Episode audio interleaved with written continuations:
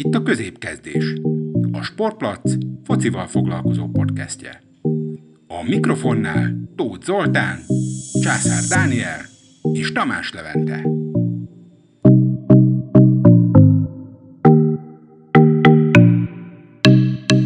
Na sziasztok srácok, itt vagyunk a jubileumi tizedik középkezdés podcast adásunkkal. Ezúttal is itt van velünk Lévi. Sziasztok! És visszatért hozzánk Csaszi is. Sziasztok! Na hát a mai adásban kettő témát hoztunk nektek, kettő témát fogunk megbeszélni. A Chelsea-ről fogunk beszélni, ugye Frank Lampardot menesztették, és Thomas Tuchelt nevezték ki a helyére, szóval ez lesz az egyik témánk. A másik pedig az AC Milán, amely ugye egyébként alapjáraton nagyon jó formában van, hiszen vezetik a bajnokságot, de ugye az utóbbi két meccsen vereséget szenvedtek, szóval azt fogjuk ecsetelni, hogy a bajnokságot megnyerhetik-e. Kezdjük is szerintem a Chelsea-vel, mert talán ugye itt azért frissebb történések vannak, tényleg Lampard menesztésével kapcsolatban. Ugye a Chelsea jelenleg a Premier League 10. helyén áll, és 19 meccsből csupán 8-szor tudtak nyerni, ellenben 6-szor kikaptak. Ez ugye a bajnokságban az idei mérlegük, ugyanakkor a BL-ben egyébként veretlenül jutottak tovább a csoportkörből. Lampard pedig a Chelsea-nél 84 meccsen 44-szer győzött, ez ugye 52%-os győzelmi ráta, de hát sokat köszönhet neki egyébként azért a Chelsea, hiszen sok fiatalt ő vitt be a csapatba, illetve ő épített be a csapatba, de hát most hát finoman szóval sem egy túl szép módon váltak meg tőle szerintem. Ti mit gondoltok? Szerintetek jó ötlet volt őt leváltani, vagy ti még adtatok-e volna neki időt? Szerintem jó ötlet volt leváltani, mert egy túlzásra nagy fába vágta a fejszét azzal, hogy elvállalta a Chelsea-t úgymond nulla tapasztalat nélkül, és Tuchel pedig ugye ő már egy kifejezetten jól edzett edző, mert ugye, ugye a PSG-nél eltöltött évek alatt is PSG megnyert a bajnokságot, a kupát eljutották, a BL döntőig eljutottak, szóval szerintem a Tuchel jó döntés volt, hogy leváltották. Hmm. Hm, tehát azt mondod, hogy Tuhelre megérte. De tényleg itt még Lampardra, hogy azért tényleg ő a tavalyi csapatot úgy juttatta azért el arra, hogy BL szereplők legyenek, hogy hát nem igazoltott a Chelsea, és tényleg az akadémistákat építette be, mi, be ugye, ami azért korábban nem volt jellemző a Chelsea-nél. Szóval, tehát ezek után te úgy gondolod, hogy ez így korrekt lámpárdal szenved teljesen? Mert hogy ugye itt leginkább arra mentél rá, hogy Tuhel megérte, de hogy lámpárdal szemben mégis milyen ez? Lampardal szemben pedig, hát lehet, hogy még az idényt meg lehetett volna várni, de, de ebben a Chelsea teljesítményében nem csak Lampard van ugye benne, hanem ott van ugye Werner és Havertz is, de lehet, hogy még ezt az, ezt az idényt, ezt az szezont meg lehet volna várni, de mm. úgy érzem, hogy a Premier League-ben se állnak olyan jól a Chelsea, hogy, hogy lehessen mire várni. Mm. Értem. Én egyébként Lampardot mi megtartottam volna, tehát nagyon sok Chelsea szurkoló úgy van ezzel, hogy, hogy Lampárnak még időt adtak volna, hiszen azért mégis egy hatalmas klublegenda, és egyébként én is ezek közé tartozok, hiszen tényleg azért a tavalyi Chelsea az, az finoman szóval sem volt túl erős, és mégis Lampard viszonylag sokat kihozott a csapatból, illetve azért szerintem, hogyha kap időt, akkor talán sikeres lehetett volna, hiszen ugye ahogy látjuk, uh, Solskjaer is nagyon sokszor inogott alatta a kispad a Manchester Unitednál, és most nagyon úgy néz ki, hogy uh, beírett az, hogy bíztak benne, és most jól szerepelnek. Ugyanez ugye Unai Emerybe is megbíztak, pedig az Arznál ott majdnem kiesési problémái voltak, de most az utóbbi időben ővelük is megindult a szekér, vagy őnáluk is, úgyhogy én még megtartottam volna egyébként Lampardot, mindazok ellenére egyébként, hogy Tuhát nem tartom rossz edzőnek. Csassi, neked erről mi a véleményed? Én egy, Levivel értek egyet abból szempontból, hogy a bajnokságban mutatott teljesítmény miatt le kellett váltani Lampardot. Habár ugye a BL csoportjukat megnyerték veletlenül, de azért ez nem egy nagyon erős BL csoport volt. És szerintem Lampard még neki több tapasztalatot kell gyűjteni ahhoz, hogy egy ilyen Chelsea-ből mondjuk adott esetben bajnokcsapatot tudjon csinálni. Mm.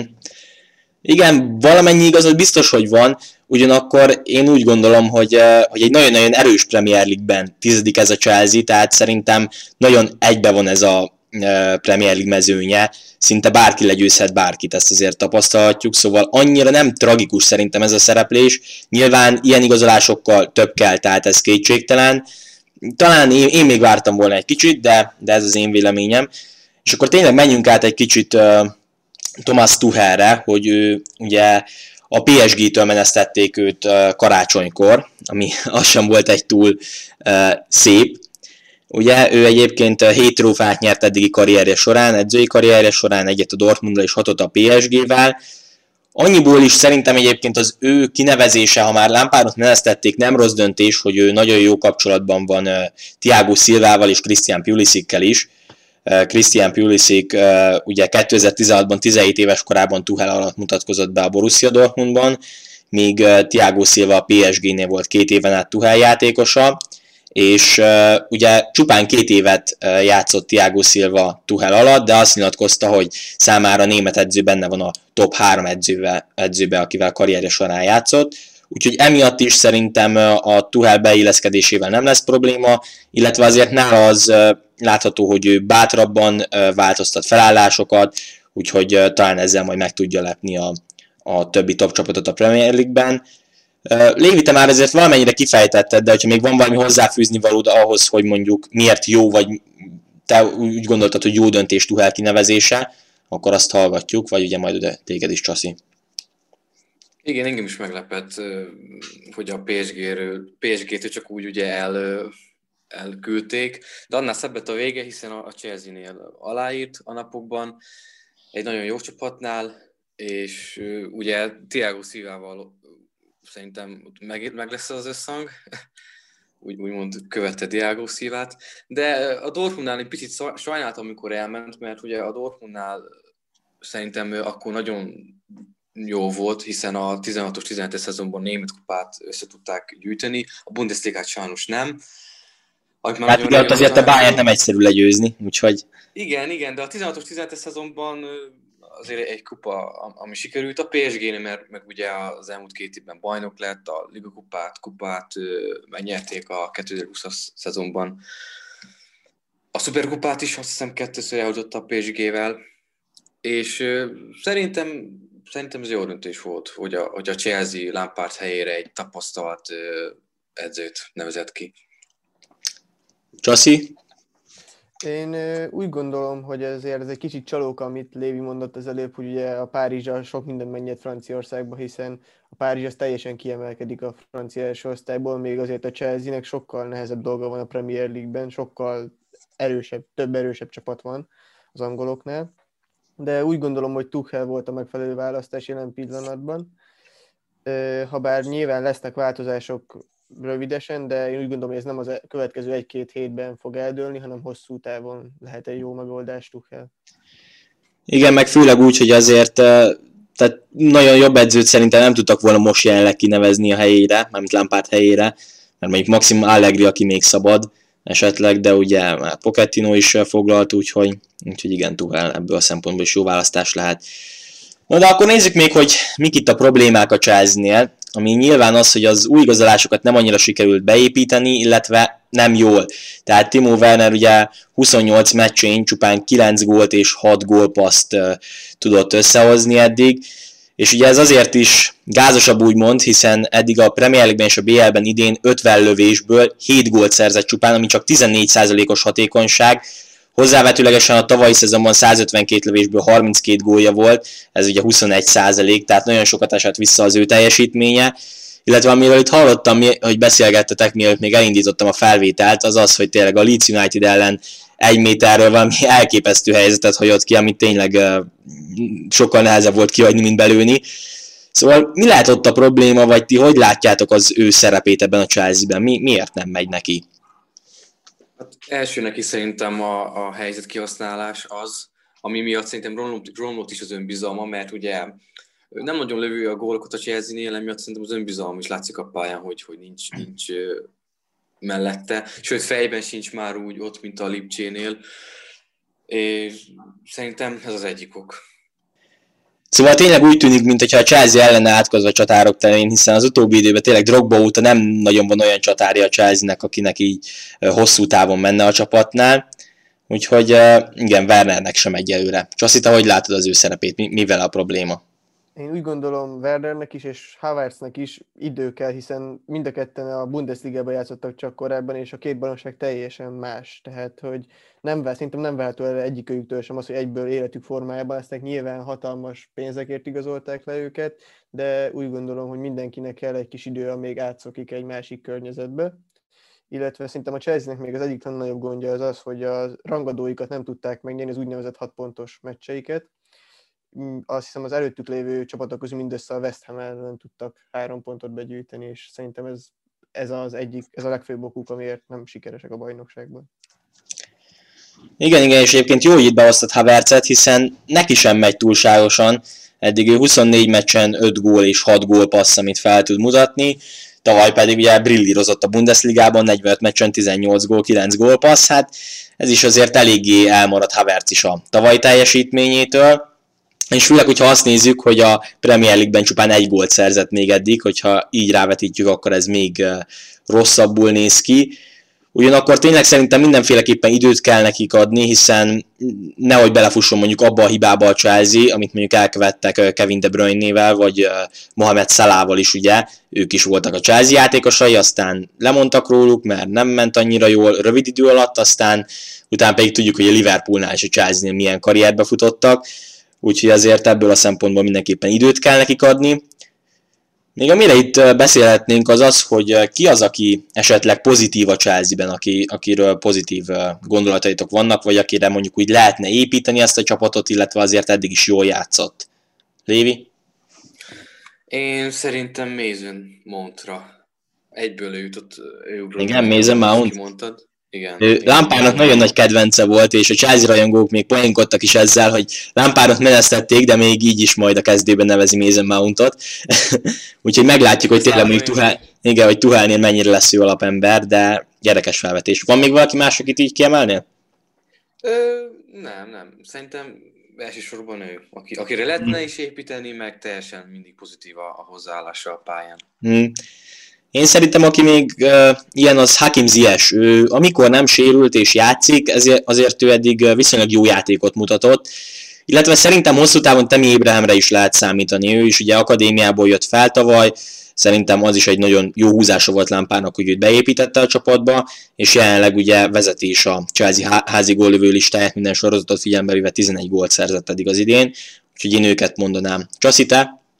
Én Eduardra, Mendire gondolok, aki a kapus, szenegáli, elképesztő formában védett, mikor idehozták a Chelsea-be. Azóta nyilván volt egy-két rosszabb meccse, úgymond, amikor több gólt kapott, de hát a kapusos az ilyen, és én úgy gondolom, hogy ő egy meghatározó játékosa lehet a Chelsea-nek. Mm, igen, Mendi, ő, rá is mindenféleképpen lehet valóban építeni, azért sokkal inkább, mint Kepára. úgyhogy, úgyhogy igen, jól van, ne, ne hát igen, Kepát. Kepát el se tudnák küldeni a Chelsea-től. Ha ő azt mondja, hogy maradni akar, akkor ő marad. Na igen.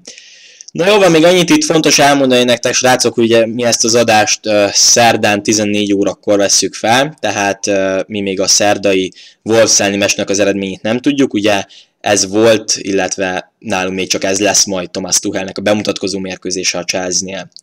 De akkor szerintem a Chelsea-vel meg is volnánk, úgyhogy át is térhetünk az AC Milán csapatára amely ugye az idei szezonban meglehetősen jól szerepel, ugyanakkor a legutóbbi két meccsén vereséget szenvedett az Atalantától és az Intertől is, ugye az Intertől a Coppa Itáliában, tehát ez úgymond a bajnokságban nem számít bele, de ebből a szempontból is érdekes lesz, hogy most fogunk róluk beszélni. A bajnokságban eddig 19 meccsen 13 győzelem, 4 döntetlen és 2 vereség. Ugye ez az említett Atalanta elleni vereségük van, illetőleg a Juventus-tól kaptak ki.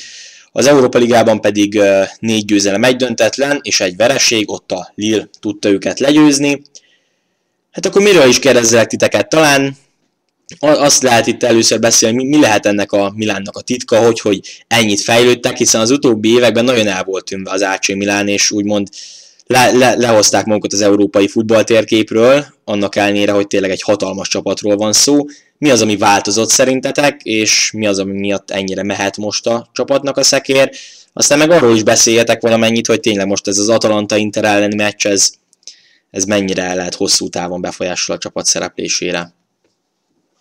Én úgy gondolom, hogy az a tavaszi leállás után kezdtek el igazán jó teljesítményt nyújtani a, Milán, a Milánnál, nyilván ennek hatalma, Piolinak hatalmas szerepe van ebben, illetve Zlatan Ibrahimovicsot mindenképpen meg kell említenem, hiszen főleg most ősszel elképesztő formában van a bajnokságban. Én megmondom őszintén, nem gondoltam volna, hogy Pioli még most is a Juve, a Milán edzője lesz, de összeszedte a csapatot, és, és elképesztő dolgokat csinált szerintem, és visszatette a Milánt oda, ahol való, én úgy gondolom, és versenybe lehetnek a bajnoki címért, de szerintem a bajnokság nem fog nekik összejönni, szerintem az túl fiatal ez a Milán még. Igen, igen, egyébként jó, hogy Piolit behoztad, majd erre én is rá fogok még fűzni, de Lévit előtte meghallgatjuk. Szerintem az Atalanta elleni meccsen az Atalanta sokkal jobban ráállt a meccsre, agresszívabbak voltak, és jobban nekik egyszerűen a játék. Egy nagy mafás kapott a, a Mirán ezzel, de még is ugye csoport elsők, szóval annyira nem lehetnek. Mármint vezetik a bajnokság. Igen, igen, vagy bajnokságot, igen, nem csoport. Szóval annyira nem lehetnek szomorúak, hisz, hisz aznap az Inter is csak egy 0 játszott. És Na, mit akartam még mondani? Van, nagyjából ennyi is elég lehet így elsőre. Jó, oké, okay, oké. Okay. igen, szóval ugye most legutóbb a Copa Itáliában az Intertől is kikaptak, tehát ettől er, igen, lehet, hogy itt most egy kis formai gondozás bejön majd a Milánnál is. Egyébként én is Csasszival abban egyetértek, hogy szerintem sem lesz egyébként meg a Milánnak a bajnoki cím ebben a szezonban, de a BL hely az szerintem biztos, és a Milán szurkolók már szerintem ennek is nagyon-nagyon örülhetnek. Még Lévit arra egy gyors válasz, hogy szerinted a Milánnak meg lesz a bajnoki cím? Kibírják a végéig? Ö, erre őszintén nem tudom azt mondani, hogy igen. Én azt remélem, hogy nem, de annyi talán igen, hogy a kettő Milánoi csapat közül lesz a, a bajnoki cím. Szóval vagy az Inter, vagy az AC Milán fogja én szerintem bezsebelni, mert nagy esély van rá az AC Milánnak és az Internek is. Igen, amúgy tényleg az Inter is ugye nagy formában van, meg ott a ők meg a Juve győzték le, szóval érdekes lesz ez a versenyfutás amúgy. De igen, a, a Milán egyébként szerintem nem, nem fogja kibírni a végig, de ez már így is hatalmas eredmény, és ki tudja, aztán jövőre meg lehet, de aztán az is lehet, hogy itt nekem nincs igazam, és simán bajnok lesz a Milán. Na akkor Stefano Pioli személyéről beszéljünk itt azért. Hát én sem gondoltam volna, hogy ő lesz az az edző, akivel majd a Milánnak megindul a szekér. Tehát ez, ez elképesztő.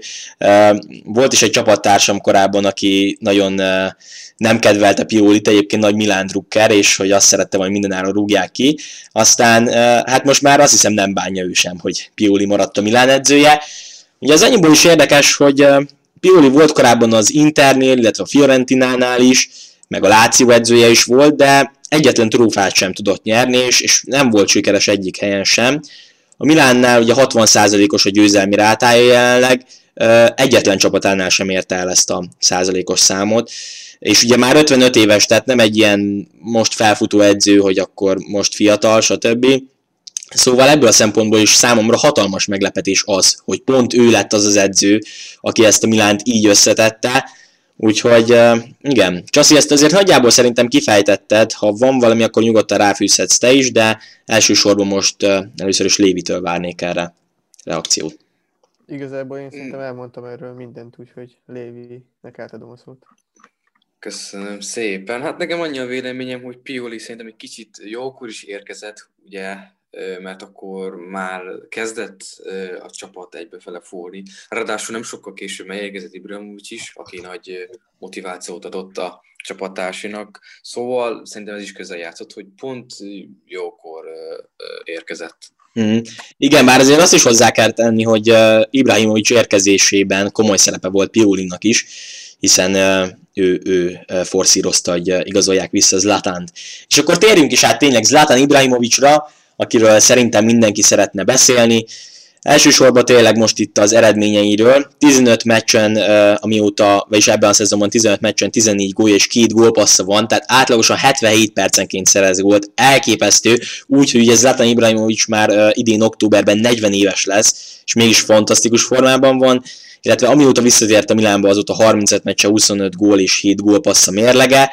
Amit még itt nála fontos megjegyezni, hogy a transfer market az egy olyan oldal, ahol ugye hát a idősebb játékosoknak egyre megy lefelé az értékük. Nos, Ibrahimovicsnak most egyre megy felfelé az értéke, és jelenleg 5 millió eurót ér, úgy, hogy ugye már 39 éves, tehát tényleg elképesztő, illetve azt sem lehetne rá mondani, hogy csak a kis csapatok ellen villog, mert amióta visszatért betalált a Róma, az Inter, a Napoli és a Juventus ellen is többek között, úgyhogy tényleg elképesztő az, amit ő, ő teljesít. Ti nektek mi a véleményetek így, így róla, illetve az ő teljesítményéről? Én úgy gondolom, hogy Ibrahimovic egyértelműen az egyik legmeghatározóbb játékos a Milánnak. Megmondom őszintén, hogy amikor ő Amerikába igazolt pár év, akkor úgy gondoltam, hogy még ott játszik egy-két szezont, aztán befejezi a karrierét.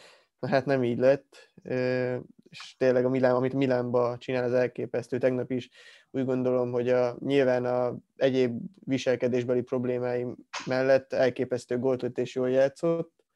Hát nyilván van egy fura természete, de ezt már szinte megszoktuk.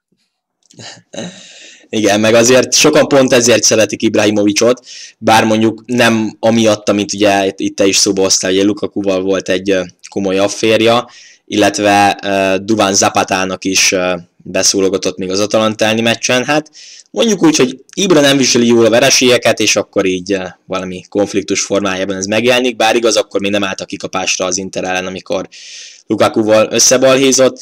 Ezek nyilván nem a futballpályára való dolgok, és ez, ez abszolút uh, elítélendő, úgymond, de, de most nem, ne is ezzel foglalkozunk elsősorban, nem a pozitív eredményeivel. Lévi, te mit gondolsz róla?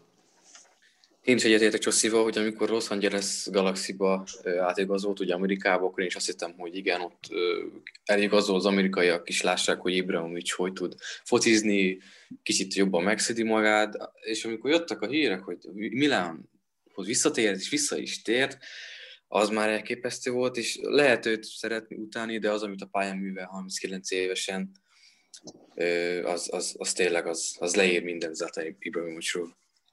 Igen, tehát tényleg elképesztő, ezt nem győzzük hangsúlyozni, tehát a szériába így teljesíteni, és pláne úgy tényleg, hogy nem végig itt volt, hanem közben elment egy amerikai kiruccanásra, aztán visszatért és így remekel, tehát ezért is durva.